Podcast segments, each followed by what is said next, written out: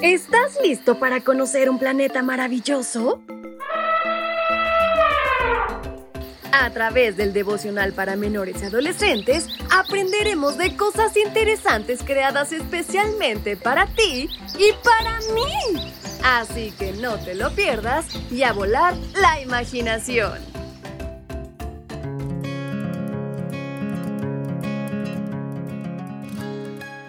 ¿Conoces los gansos? ¿Te gustan? ¿Sabes? Hoy hablaremos de uno muy particular. ¿Estás listo? Pues sean todos muy bienvenidos a este su devocional para menores y adolescentes. Y la reflexión de este 25 de enero lleva por título Un ganso que da miedo.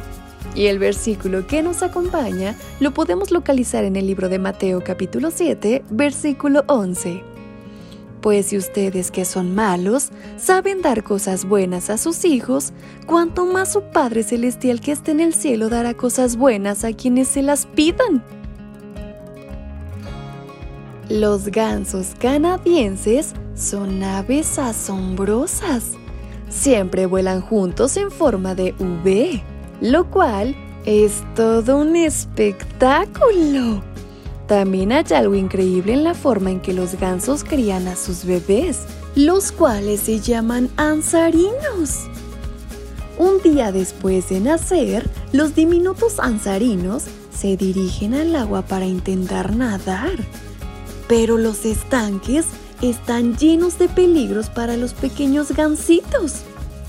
Los peces grandes, las ranas toro y las tortugas pueden atraparlos y hacerles daño. Así que para mantenerlos a salvo, el papá ganso, al que también se le denomina Ansar, nada cerca de ellos. Bate las alas contra el agua y emite fuertes graznidos para que los animales peligrosos se alejen. Grazna tan fuerte para mantener a salvo a sus crías que da miedo. Seguramente tu mamá o tu papá o quizá tus abuelos también te protegen de muchas maneras. Se aseguran que no cruces la calle hasta que sea seguro. Te alimentan con comida sana para que estés fuerte y te dan amor para que siempre te sientas seguro. Si nuestros padres terrenales hacen esto, imagínate cuánto más nos cuida y nos protege nuestro Padre Celestial. Él quiere que nos sintamos seguros y sobre todo protegidos por Él. Tú también puedes proteger y cuidar de los demás. ¿Conoces a alguien más pequeño que tú que pueda necesitar tu ayuda? Quizás sea un niño de la escuela al que los demás están molestando.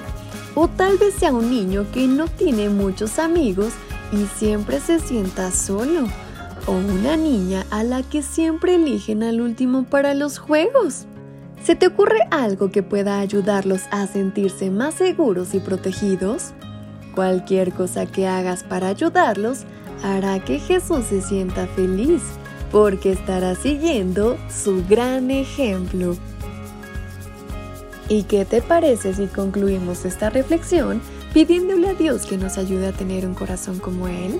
¿Me acompañan? Querido Padre, hoy te doy gracias por el aprendizaje de esta mañana.